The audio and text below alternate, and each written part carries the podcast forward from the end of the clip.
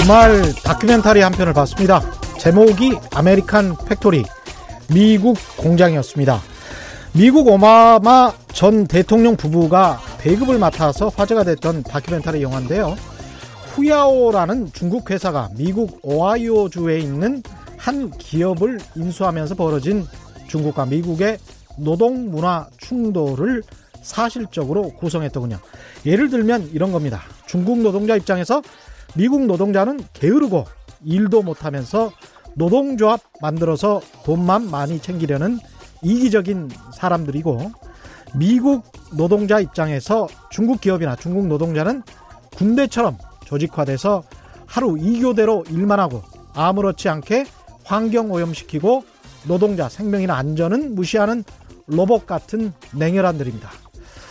다큐멘터리를 보면서 든 세 가지 질문은 이런 겁니다. 1. 우리는 중국 노동자와 가까울까? 아니면 미국 노동자들과 가까울까? 2. 한국의 언론은 한국 노동자들에게 계속 중국 노동자처럼 되라고 훈계하고 있는 것일까? 아니면 미국 노동자들처럼 되라고 북돋고 있는 것일까? 3. 미국의 노동자들을 몰아낸 중국의 노동자들이 베트남 같은 또 다른 저임 노동자들이나 전국적으로는 로봇에 의해 대체된다면 인간 노동의 미래는 우리 삶은 어떻게 될 것인가? 안녕하십니까. 진실 탐사 엔터테이너 있는 대로 닦아 최경령입니다. 세상에 이기 되는 방송 최경령의 경제쇼 출발합니다.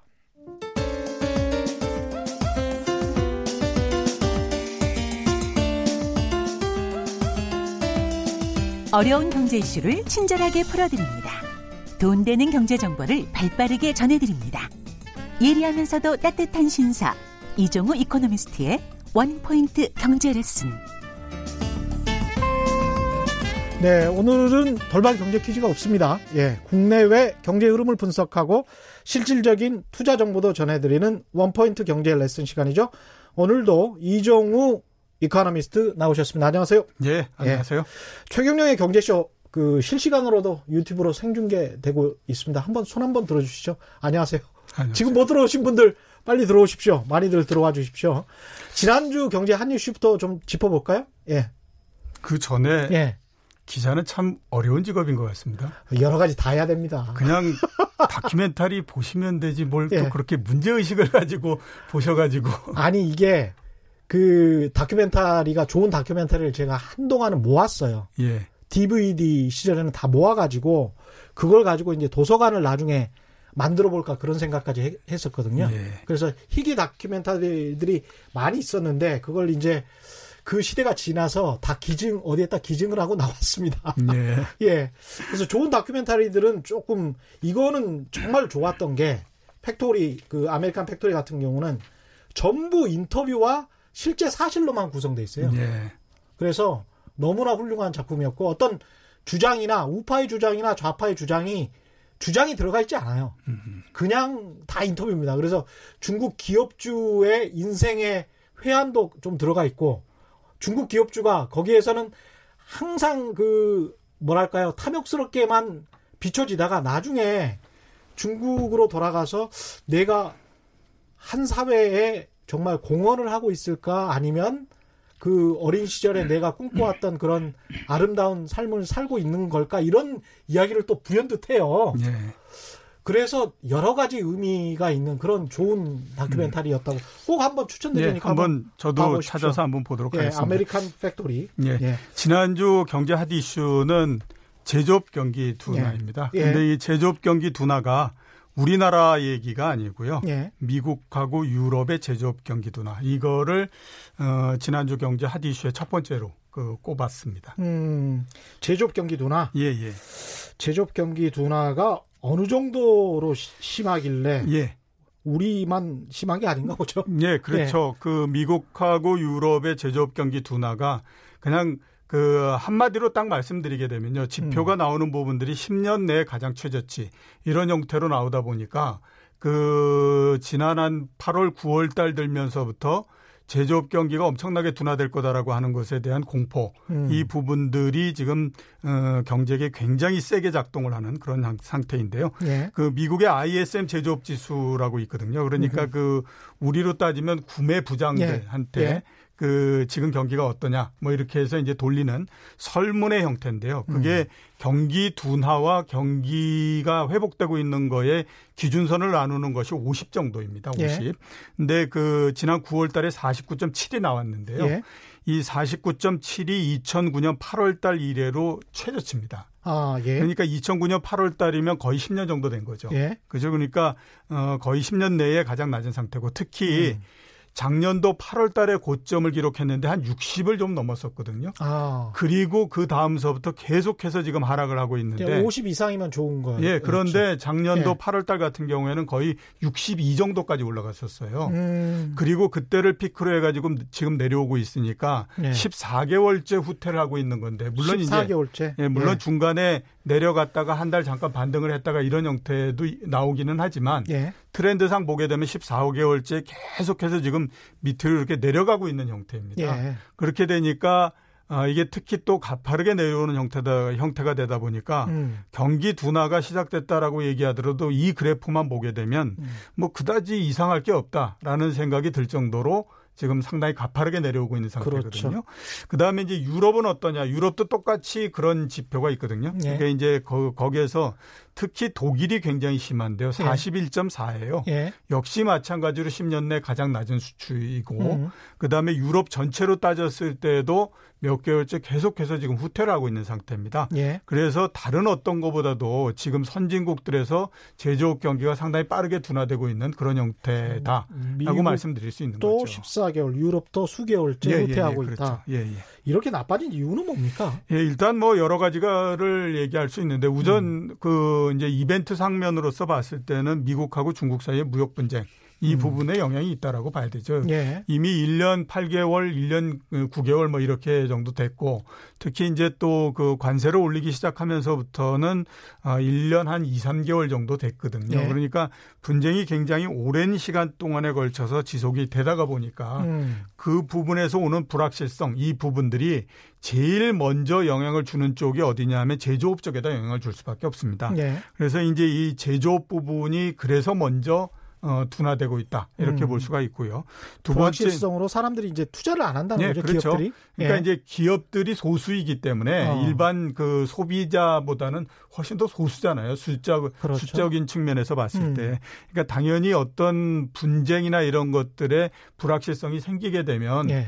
그 부분에서 소수가 먼저 영향을 받을 수밖에 없는 거죠. 그렇죠. 그렇기 예. 때문에 이제 기업 경기가 나빠지고 있다 이렇게 예. 볼수 있고 두 번째는 경기 확장이 대충 마무리되고 있기 때문에 그렇다라고 음. 볼수 있습니다. 그러니까 미국 같은 경우에도 10년 넘게 경기 확장이 계속되고 있는 상태인데 예. 이 경기 확장이 굉장히 오래 지속되다 보니까 이제 스스로 꾸려나갈 수 있는 힘 자체가 내적에서 떨어져 나가고 아. 있는 상태예요. 예. 그렇게 되다 보니까 당연히 이제 그, 그 영향이 음. 어, 어떤 특정한 부분 특히 제일 먼저 경기를 반영하는 제조업 이 부분에서 올 수밖에 없다. 음. 이제 이렇게 볼 수가 있는 거죠. 예. 거기에다가 그동안의 경기가 한 10년 정도 좋고 그다음에 지난주에 나온 거 보면 미국의 실업률이 3.5%로 정말 역사상 가장 낮은 수준 뭐 예. 이렇게 가지만 예. 이런 부분들이 소득이 증가해 가지고 오는 그 효과 이런 것들은 그렇게 크지가 않습니다. 음. 그렇게 되다 보니까 소득이 증가 안 하면 당연히 뭐 소비나 이런 것들도 크게 증가할 수가 없잖아요. 예. 그러면 기업들 입장에서 봤을 땐 생산이나 투자 이런 부분들이 늘어날 수가 없는 거거든요. 그렇죠. 그러니까 이런 뭐 영향들이 모두 다 뭉쳐서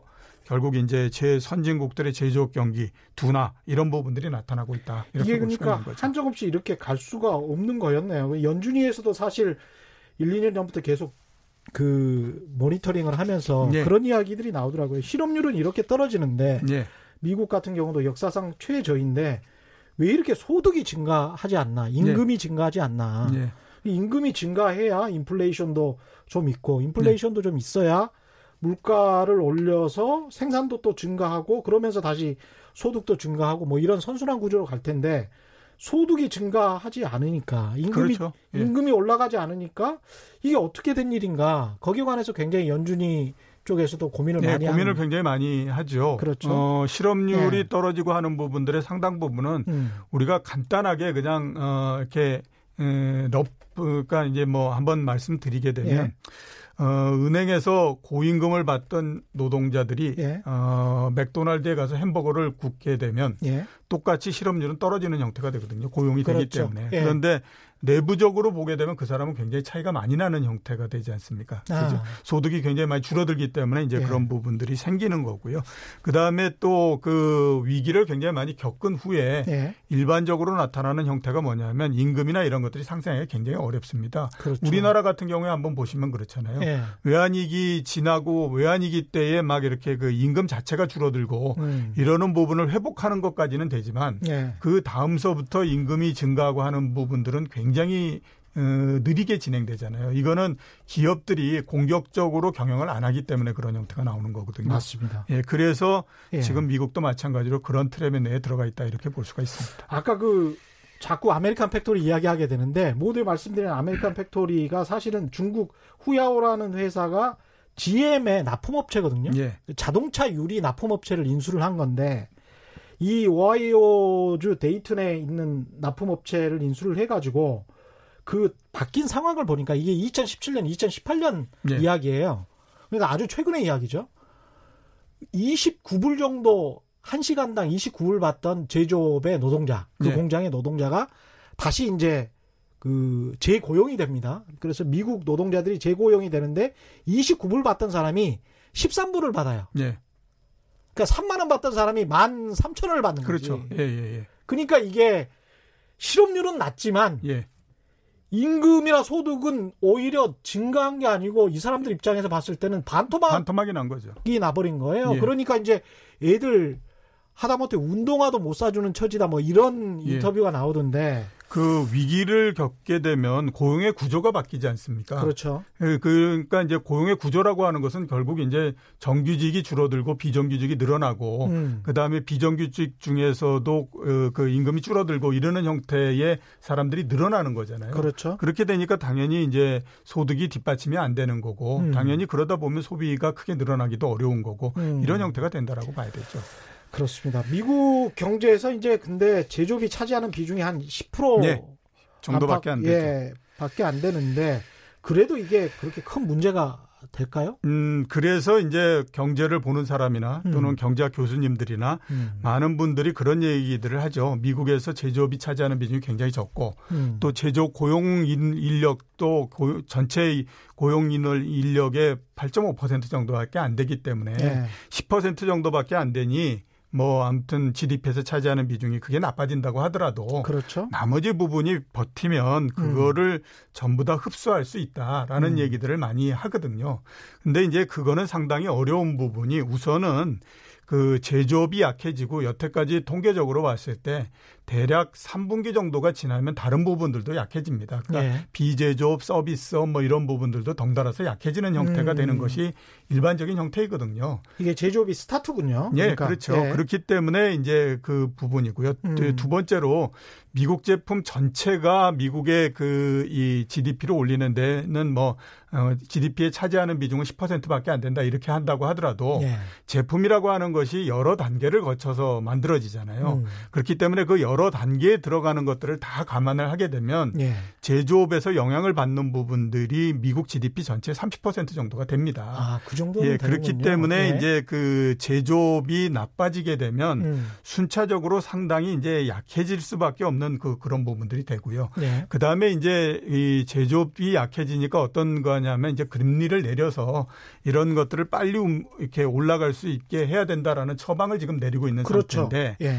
어, 지금 금융정책이라고 하는 것들이 효용성이 음. 굉장히 떨어지는 상태입니다. 그러니까 역할을 별로 못하는 상태가 이제 돼버리기 계속 때문에 계속 내려왔잖아요. 예, 그렇죠. 예. 그러니까 특히 올해 금리를 내리고 하는 데서 가장 큰 문제는 뭐냐면 금리를 내려도 시장에도 영향을 못 미치고 음. 당연히 그러다 보니까 제조업을 올리거나 이러는 부분들의 역할을 굉장히 못하는 형태거든요. 예. 그리고 이거는 좀 더 넓혀서 보게 되면 2000년 이후로 경기가 나빠질 때에 금리를 내리는 거는 경기를 올리는 역할을 하지를 못했었어요. 음. 2001년도도 마찬가지고 2007년도도 마찬가지였거든요. 예. 그렇기 때문에 지금 금리를 내려서 제조업 경기를 올리자. 라고 하는 부분들이 역할을 전혀 못하는 형태로서 되고 있기 때문에 음. 또 지금의 제조업 경기가 둔화되고 이러는 부분들이 상당히 어, 문제가 심각해질 수밖에 없는 그런 형태다라고 봐야 되는 거죠. 그렇습니다. 그 금리 인하가 효과가 없다면 예. 경기를 끌어올리기 위해서 쓸 수 있는 다른 방안은 뭐가 있을까요? 뭐 가장 큰 부분이 역시 이제 재정 정책이라고 예. 봐야 되겠죠. 어차피 뭐 정책은 금융 정책 아니면 재정 정책 둘 중에 하나니까. 예. 그리고 이제 재정 정책이라고 하는 것이 오히려 더 효과적인 거는 맞습니다. 왜냐하면 금융 정책은 이른바 대증적인 요법이잖아요. 그렇죠. 여러 개에다가 한꺼번에 이렇게 음. 광범위하게 영향을 미치는 형태로서 가는데 음. 재정 정책은 그런 형태도 있지만 그거보다도 굉장히 특이한 건 정부가 어떤 목표로 하는 지점에다가 집중적인 그렇죠. 그 재정을 투입하게 되면 예. 효과가 상당히 빠르고 어, 그 집중적으로 나타나니까 예. 이게 단기적으로 막 이렇게 나타날 수 있으니까 음. 굉장히 효율적이라고 봐야 되거든요. 예. 그래서 재정 정책을 이제 앞으로 강화하는 쪽 이런 쪽으로서 나갈 텐데 이게 음. 문제는 뭐냐면 어, 지금 여러 선진국들의 사정을 보면 재정 정책을 쓰기가 그렇게 쉽지가 않은 상태다라고 하는 것이 문제입니다. 미국이 그렇습니다. 지금 음. 어그 재정 적자 GDP 대비해서 재정 적자율이 4.5% 정도 되거든요. 음. 금융위기가 막 발생했을 때는 9% 정도까지도 가긴 했었는데 그건 금융위기 때의 얘기죠. 지금은 금융위기 때가 아니지 않습니까?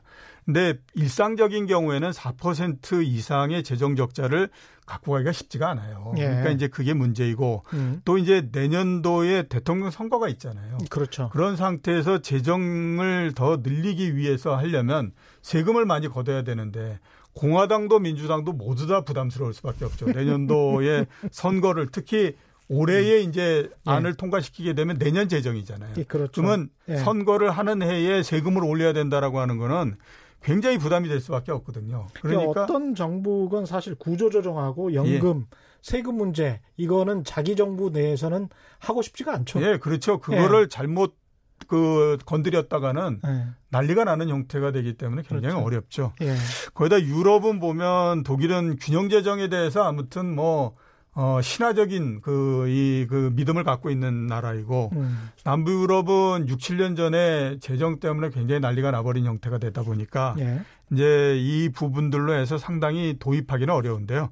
그렇다라고 하더라도 제가 봤을 때는 앞으로 금융 정책을 전차적으로 밀어내고 재정 정책 쪽이 에, 이게 그, 이 정책의 핵심으로서 올라갈 가능성이 높다라는 생각이 드는데요. 왜냐하면 앞에서 말씀드렸던 것처럼 금융정책이 효과를 못 발휘하기 때문에 그렇습니다. 음. 저물가와 저 그, 금리 상태인데 민간 수요가 전혀 증가하지 않다 보니까 그 나머지 부분들을 정부 수요로서 채워줘야 되는 거거든요. 그러네요. 그리고 예. 만약에 효과가 있었다면 그동안에 금리를 내리는 기간 동안에 충분히 효과를 볼 수 있는 시간이 있었잖아요. 네, 그렇죠. 근데 예. 별 효과가 별 효과가 안 나타났기 때문에 예. 지금 못 하고 있는 상태죠. 음. 상대적으로 보게 되면 우리나라가 그래도 사정은 조금 더 나은 상태입니다. 왜냐하면 예. 우리나라는 워낙 그동안에 규정 재정 뭐 이런 부분들이 있었고 그다음에 이제 재정 건전도가 굉장히 뛰어나기 때문에 예. 그런 면에서 이제 쓸 수 있는 부분들이 있어서 음. 지금 이제 우리나라가 어 올해 4분기서부터 해서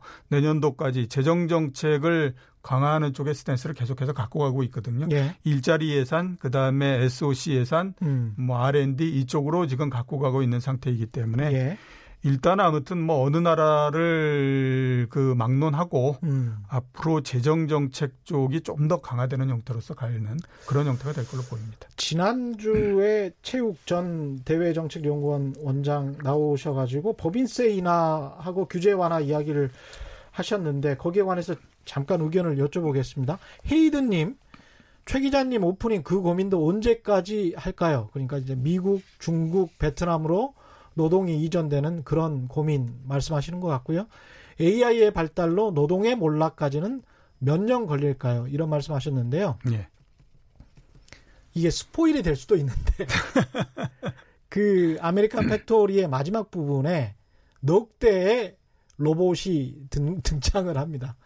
예, 그래서 공장에 에, 들어가고 그래서 그 부분에 관련된 노동자들이 해고가 되죠. 그러면서 끝납니다. 예. 그래서 그게 언제까지 될지는 누구도 예상하지 못 못하지만 그러나 이미 닥쳐왔고 음. 그렇게 지금 되고 있습니다. 그래서 중국 자본가가 자본주의의 황제라고 할 수 있는 미국으로 미국에서. 진출해서 미국 기업을 인수합병한 다음에 중국인 노동자와 미국인 노동자를 경쟁하듯이 일을 시키다가 서로 간의 문화가 충돌을 해서 잘 안 되니까 로봇 네 대로 한 파트를 대체하는 걸로 끝납니다. 예. 영화가. 자, 좀 슬프죠. 전, 예. 예. 좀 전에 규제 완화하고 법인세 인하 음. 그 말씀을 하셨지 않습니까? 예. 어, 글쎄요, 뭐 제가 생각하기에는 경제를 연구하시는 분이나 음. 또는 대학 교수님들이나 경제학 예. 교수님들이나 어, 답 없을 때 그냥 한번 얘기하실 수 있는 좋은 거는 된다라고 생각됩니다. 음. 규제 완화, 그다음에 법인세 인하. 네. 그러니까 구체성은 별로 없다라고 이렇게 일단 말씀을 드릴 수 있을 것 같은데요. 네. 규제 완화는 기업 규제 완화 이 부분들은요. 진짜 수십 년 전서부터 계속해서 얘기돼 왔던 부분들입니다. 음. 그리고 이런 부분이 돼야 투자를 할 수 있다라고 그, 저, 정경련을 중심으로 해서 굉장히 많은 얘기들을 그랬죠. 계속 했었는데요. 네. 규제 완화하고 투자, 물론 전혀 상관관계가 없다라고 볼 수는 없죠. 음. 일정 부분 어느 정도 상관관계는 있겠지만 예. 그게 그렇게 굉장히 높은 상관관계를 갖는다 이렇게 보이지는 않습니다. 기업이 투자를 하느냐 마느냐 하는 부분들은 그렇죠. 투자를 통해서 어, 그 투자했던 것보다도 음. 훨씬 음. 더 높은 수익률을 낼 수 있느냐 없느냐에 의해서 결정이 되는 형태고요. 음. 그 다음에 이제 규제 완화라고 하는 것은 그러니까 장사가 돼야 네, 그렇죠. 투자를 하는 것이지 그, 규제가 없다라고 해서 투자를 하는 것은 꼭 아니다. 아니죠. 네. 그러니까 장사가 되게 되면 규제를 아무리 한다고 하더라도 어, 그거를 뚫고라도 이렇게 이제 투자를 하는 형태가 되기 때문에 그런데요. 예. 규제 완화 부분들이 요구는 많았고 했었지만 어떤 결과들이 나왔느냐 하는 것들을 몇 가지 우리 볼 수가 있는데요. 예. 자, 옛날에 어, 지금은 없어졌지만 삼성 자동차라는 것이 있었지 않습니까? 예. 그때 이제 YS 정부 때였는데 음. 삼성이 자동차를 만들겠다라고 얘기를 했었어요. 그랬습니다. 재원은 뭐냐 하면 그 당시에 처음으로 반도체가 엄청난 이익을 냈기 때문에 음. 이제 그때의 그 돈을 가지고 자동차를 만들겠다라고 얘기를 예. 했죠. 근데 그 당시에 한번 보시게 되면요. 우리나라에서 현대차 있었죠. 기아차 있었죠. 쌍용차 있었죠. 아시아 자동차 있었죠. 음. 대우차 있었죠. 다섯 개나 됐었거든요. 예. 요 좁은 나라에서 다섯 개가 있는데 거기에 또 하나가 들어온다라고 하니까 예. 이게 말이 안 된다라고 해가지고 정부에서 그걸 규제를 했었어요. 그렇죠. 미국도 빅3인데. 예, 예, 그렇죠. 기술 예. 허가서를 승인을 안 해주는 형태로서 음. 계속 잡았었는데 음. 그 필리핀에서 어떤 일이 있었냐면 YS 그러니까 대통령이 거기에 갔다가 아침에 조깅을 하는데 나이키 운동화를 신고 뛰었거든요. 예. 그러니까 네. 부산 사람들이 난리가 난 거죠. 그럼요. 네, 그래가지고 예. 본인의 정치적 기반이 거긴데, 예. 그러니까 그때에 이제 규제를 풀어줘 버렸죠. 그러면서 아. 이제 삼성이 자동차를 할 수 있게 됐었는데 예.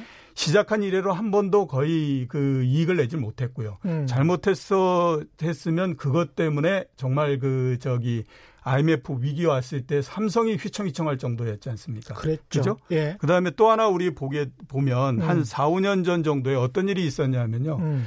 그때에 이제 그 저 면세점이 음. 황금알을 낳는 거이다라는 얘기를 했잖아요. 그렇습니다. 예, 그래서 면세점 사업자를 늘려달라고 난리를 쳤었어요. 예. 규제 완화 그것도 그걸 했었죠. 예. 그래서 그 규제 완화 차원에서 면세, 때, 예, 면세점 예. 사업자 굉장히 많이 늘려줬죠. 예, 맞습니다. 지금 어떤 형태가 됐느냐 하면 그 중에서 이익을 내는데 거의 없습니다. 그렇기 때문에 음. 철수를 스스로 하고 막 이런 형태가 되거든요. 그렇기 때문에 이게 규제 완화라고 하는 것이 꼭 기업의 투자 이런 음. 부분들로서 간다라고 하는 것이 그 어느 정도 상관관계가 있지만 꼭 맞는 거는 아닙니다. 그리고 이런 측면으로 봐도 괜찮을 것 같아요. 손쉽게 돈 벌 수 있는 곳을 곳으로 우리가 진출할 수 있게 해달라는 해달라. 예, 그런 그런 규제 완화와 예. 혁신을 해가지고 뭔가 잘 할 수 있는데 이런 곳에 규제가 있다 라는 그 규제 완화하고는 좀 차이가 차원, 있는 거죠. 차원이 다른 예. 것 같습니다. 뒤에 거라면 문제가 없는데 예. 앞에 거라면 앞에서 제가 저 그 면세점 말씀드렸던 것처럼요. 음.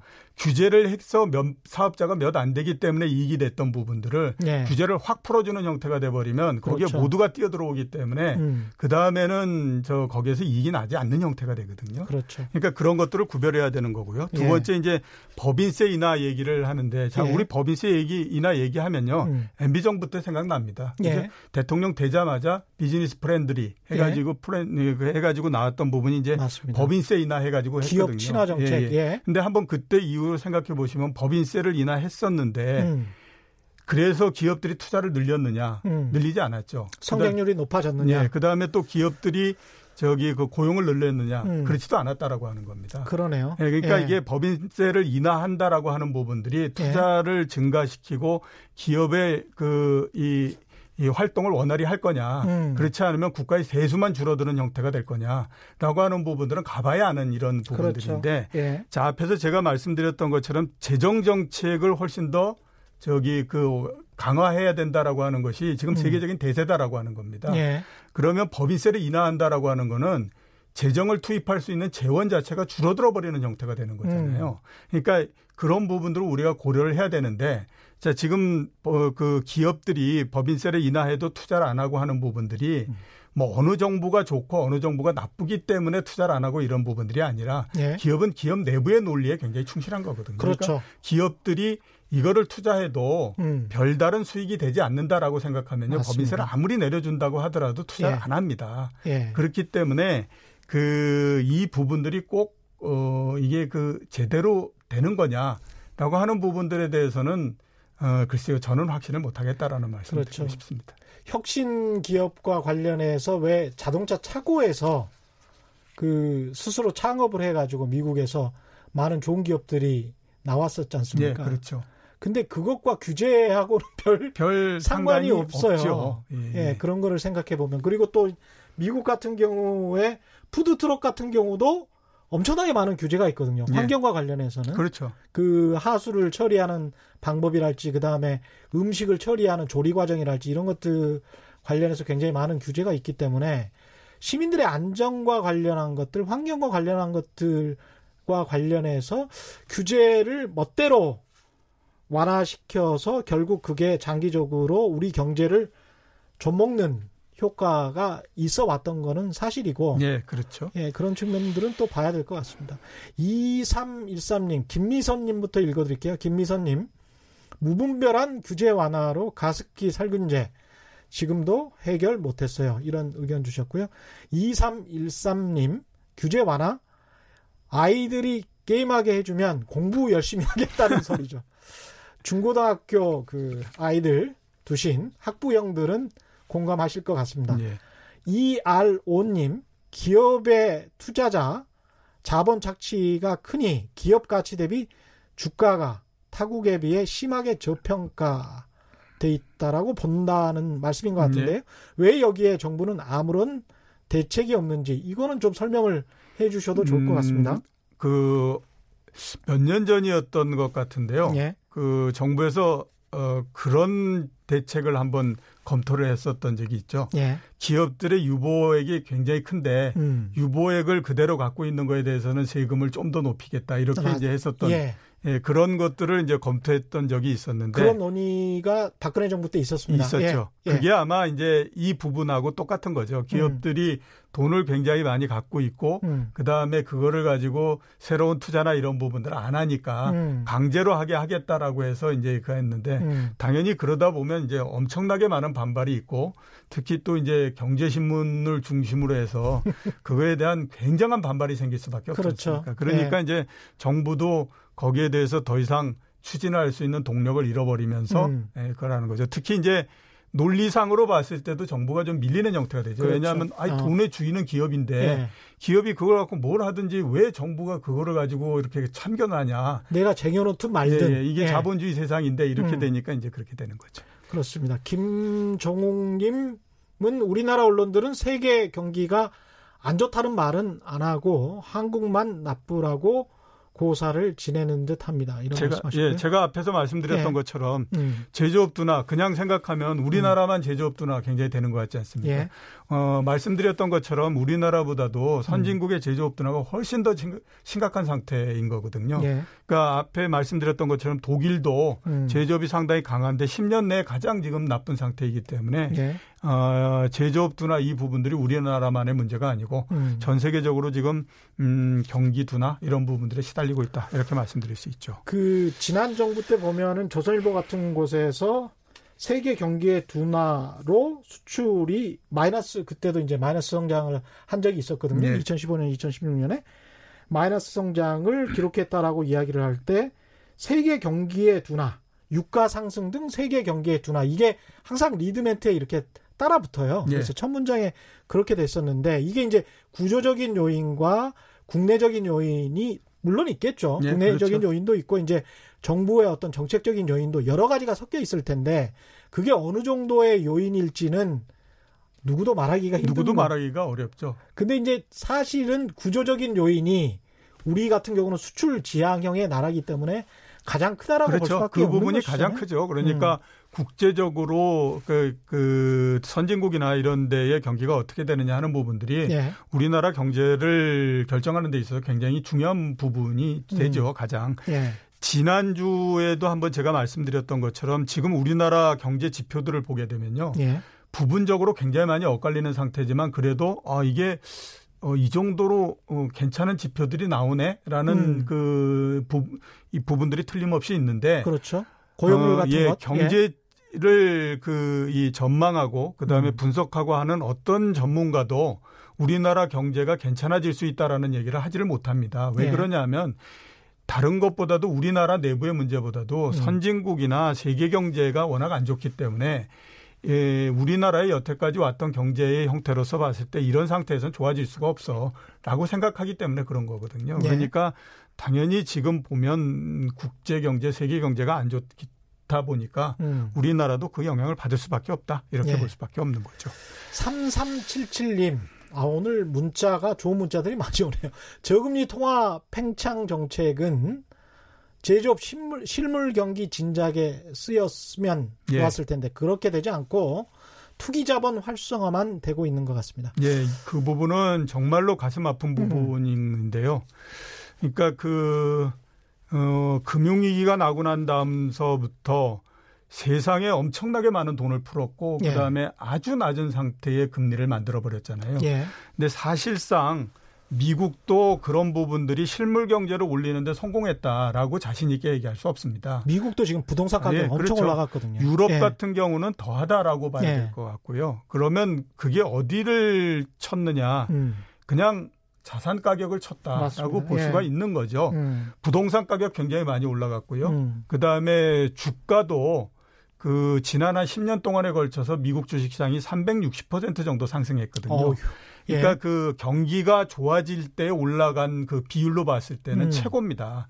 그러네. 거기에다가 예. 금리가 뭐 지금 독일 같은데 마이너스 0점 얼마 이러잖아요. 음. 그거는 채권 가격이 엄청나게 올라갔다라는 얘기거든요. 그렇죠. 그러니까 어 진짜로 그 돈을 많이 풀고 저금리를 했던 부분들이 음. 실물 경제에 얼마큼 영향을 줬느냐 하는 음. 부분들은 그 자산 가격에 영향을 줬던 것보다는 훨씬 더 약하다라고 예. 볼 수밖에 없습니다. 사랑이님은 아 좋은 질문이십니다. 규제 완화가 답이 아니라면 기업의 투자를 확대시키기 위한 정부 정책은 무엇이 있을까요? 이렇게 말씀하셨네요. 정부가 네. 재정 정책을 확대하려면 국회가 정상화돼야 할 텐데 현 상황은 답답합니다. 이런 말씀 주셨고요. 기업의 투자를 확대하기 위해서 정부가 직접적으로 쓸 수 있는 정책 음. 그거는 많지는 않고요. 예. 대신에 보게 보면 항상 이런 형태였죠. 정부는 새로운 부분들의 선투자를 할 수가 있습니다. 예. 그러니까 옛날에도 보면 그 중화학공업 또 뭐 이렇게 IT 새로운 부분 이런 것들에 밑그림이 될 수 있는 거를 정부가 먼저 깔아주거든요. 예. 왜냐하면 재정이라고 하는 것은 음. 그 실패를 한다고 하더라도 음. 그, 그, 이 충격이 음. 기업이 음. 실패해서 기업이 망하는 것보다는 훨씬 더 덜 하잖아요. 예. 그렇기 때문에 선도적인 부분들을 먼저 할 수 있는 부분들이 있거든요. 예. 그래서 우리가 성공을 IT를 2000년도에 먼저 깔았기 때문에 성공한 부분들이 지금 나오고 있는 영향 이 부분들이 있잖아요. 예, 그러니까 그렇죠. 그러니까 이제 그런 부분들로서 정부가 먼저 선도적으로 R&D나 아니면 어, 인프라가 될 수 있는 부분들을 먼저 깔아주게 되면 음. 그거에 따라서 기업들이 거기에 맞춰서 다시 투자를 해 올 수 있는 부분들이 있기 때문에 예. 이제 그 영향이 상당히 있다라고 그 봐야 될 것 같고요. 그 다음에 국회 정상화 부분은 답답하죠. 예. 어차피 재정을 얼만큼으로 하느냐 하는 것들을 예. 정하는 건 국회가 정하는데 예. 계속 그게 안 된다라고 하면 추경도 나올 수 없는 거고 음. 그다음에 음. 내년도 예산도 통과되기 어려운 거고 이런 음. 부분들이니까 굉장히 좀 답답하다라고 볼 수가 있겠죠. 예, 답답한 상황입니다. 그 박종배님은 경제 프로에서 정부 잘못을 지적해야 한다라는 말씀을 하셨고요. 예? 민노총 참여연대 보호하다가 경제가 이 모양 된 거 아닙니까? 예. 이건 또 무슨 논리인지는 잘 모르겠습니다만. 아 그런가요? 민노총 참여연대 보호하다가 경제가 이 모양 된 겁니까? 아, 경기 미리 예측하고 예방책을 만들어야 했는데 2년 동안에 그러니까 민노총과 참여연대를 보호한 거군요. 네. 문재인 정부가 경기 미리 예측하고 예방책을 만들어야 했는데 최저임금 등 실정이 많아요. 세계 경기 탓하면 안 됩니다. 경제 전문가가 정부 실책 대변하면 나라 망합니다. 이런 네. 말씀하셨습니다. 예, 뭐그 예. 그, 어, 제가 뼈저리게 에, 에, 한번 그 반성을 해보고 뭐 음. 뭐 이렇게 해서 어, 생각을 해보고 할 텐데요. 예. 글쎄 그 물론 이제 정부의 정책이라고 하는 것이 항상 이게 들어맞거나 이르기도 어렵고 예. 그다음에 또 정부의 정책이라고 하는 것이 그 여러 이해 당사자가 있기 때문에 음. 그한 이해 당사자한테 좋은 부분들이 나, 그 다른 쪽에는 또 그, 이, 그, 이게 단점이 될 수 있고 이런 부분들이 있잖아요. 예. 예. 그런 부분들이 있는데, 어, 최저임금 뭐 이런 부분들 관련해서 한번 이렇게 생각해 볼 수 있습니다. 정부가 제일 바라는 게 뭐였을까요? 음. 아마 제 생각으로는 기업들이 우량의 일자리를 계속해서 공급해 주는 거를 정부가 제일 바랬을 겁니다. 예. 그죠? 근데 기업들이 그걸 안 한 거기 때문에 음. 결과적으로 그렇게 되면 정부는 어떻게 하느냐? 기업한테 사정사정 하다가도 안 되게 되면 정부는 본인들이 할 수 있는 걸 가지고 하는 방법밖에 없는 거거든요. 그렇죠. 그게 뭐냐 하면 공무원의 숫자를 늘리거나 최저임금을 올리거나 음. 이렇게 해서 소비가 이루어질 수 있는 바탕을 만들어 주는 거거든요. 예. 그런 면에서도 한번 생각해 보실 필요가 있지 않냐라는 생각이 좀 듭니다. 팩트로만 말씀드리면 지난 2, 30년 동안의 생산성 증가율과 임금, 임금 상승률을 OECD 국가들과 한국을 비교를 해 보시면 이게 한국의 정부가 노동조합 friendly한 정부인지 기업 friendly한 정부인지는 금방 나올 거고요. 생산성 증가율에 비해서 임금 상승률이 상당히 낮은 나라가 예. 한국이고요. 그다음에 이제 한 20년 동안 기업 소득이 GDP에서 차지하는 비중은 꾸준히 높아졌고 가계 소득이 GDP에서 차지하는 비중은 꾸준히 낮아졌다는 점을 지적드리고 싶고요. 노동조합과 관련해서는 이런 말씀을 다시 한번 드립니다.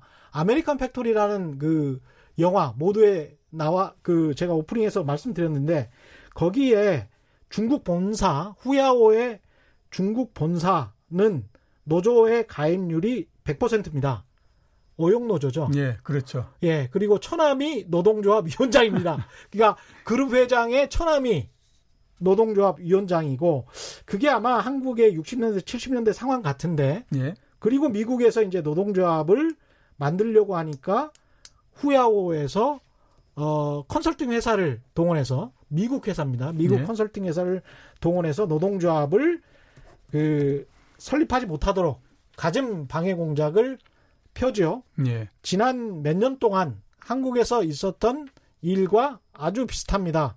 제가 그 컨설팅 회사 한국의 유명한 컨설팅 회사 구속까지 됐었었죠. 그 관련해서 뭐 기소까지 됐었는데 그 컨설팅 회사 이름은 말씀 안 드리겠습니다. 예. 여기까지가 이제 팩트로 예. 말씀드리는 거고요. 안전자산 이야기를 오늘 했어야 되는데 현재 지금 상황은 그래서 안전자산 예. 이라고 안전자산의 시대다. 예. 지금 뭐 별다르게 무슨 뭐 금리 인하를 해도 뾰족한 대책이 없고 그러니까. 그렇죠. 예, 예. 그 이야기를 좀 해주시죠. 예, 예. 그 이렇게 뭉뚱그려서 아무튼 좀 말씀드리게 되면 음. 금, 채권, 달러, 에나 이, 이 이런 그 자산들이 대표적으로 안전한 자산들로 세계에서 분류가 하고 있는 부분들입니다. 예. 금값이 연초에 온스당 1285달러였는데요. 예. 지금이 1550달러까지 올라가 있거든요. 예. 그러면 대충 한 어, 10개월 사이에 20% 정도 상승한 거죠. 음. 그러니까 굉장히 많이 올라간 거고요. 음. 채권 같은 경우에 예. 유럽의 채권을 보면 정말로 어, 희한하다라는 생각을 할 수밖에 없는데요. 예. 독일의 10년짜리 국채 수익률이 마이너스 0.59%입니다. 음. 프랑스가 마이너스 0.28%고요. 예. 벨기에가 또 마이너스 0.2% 됩니다. 음. 그러니까 유럽에 있는 많은 나라들은 10년 동안 그 국채 투자해도 한 번도 이자 안 나오고요. 그러네요. 나중에 저기 10년 만기 되면 투자했던 것보다 덜 받아갑니다. 네, 그 안에 어떻게든 이제 국채 가격이 상승해서 그거 캐피탈 게인 먹는 거, 예, 양도소득 그렇죠. 먹는 예, 거, 예, 그거 하나 정도, 예. 그 정도로 채권 가격 많이 올라가고 그렇죠. 있고요. 예. 달러 최근에 굉장히 강세입니다. 음. 엔화도 마찬가지고 그래서 이런 대표적으로 안전자산이 올라가고 있고 예. 대신에 이제 최근에 주가가 여러 나라들에서 좀 많이 떨어집니다. 음. 이게 왜 그런가 그 해보면 이제 그 앞에서 말씀드렸던 것처럼 제조업 경기 둔화 이렇게 되다 보니까 그 부분들이 이제 주식 가격 주가 하락으로서 이제 나오고 있는 상태고요. 네. 그 다음에 또 대표적으로 어 이게 투자 자산의 대표라고 얘기했던 이머징 마켓의 통화들은 또 상대적으로 약합니다. 예. 그러니까 이제 쫙 벌어지고 있는 상태죠. 음. 안전자산은 계속해서 올라가고 대신에 투자자산 쪽은 계속해서 내려오고 예. 이런 형태로서 가고 있는데요. 예. 이게 왜 이럴까라고 보게 되면요. 우선 음. 이제 몇 가지가 있습니다. 하나는 세계 경기가 굉장히 불안하기 때문에 그렇습니다. 예. 누구도 지금 보면 10년 내내 경기가 굉장히 좋다 보니까 음. 이거 계속 이렇게 갈 수는 없어. 이제 10년 정도 됐으니 이제 정도는 좀 나빠질 때도 되지 않았어 이런 생각을 갖고 있거든요. 음. 그렇게 되다 보니까 이제 불안해서 안전자산 쪽으로 계속 가는 형태 이렇게 예. 볼수 있고 음. 두 번째는 무역 분쟁 때문에 그렇죠. 예. 불확실성 굉장히 높아졌잖아요. 예. 글로벌 불확실 불확실성 지수라는 게 있습니다. 음. 참 많은 지수들을 굉장히 만들어낸다 이런 생각이 드는데 그게 사상 최고치입니다. 어. 그렇게 되다 보니까 이건 이제 뭐 그 불안전하다 지금 음.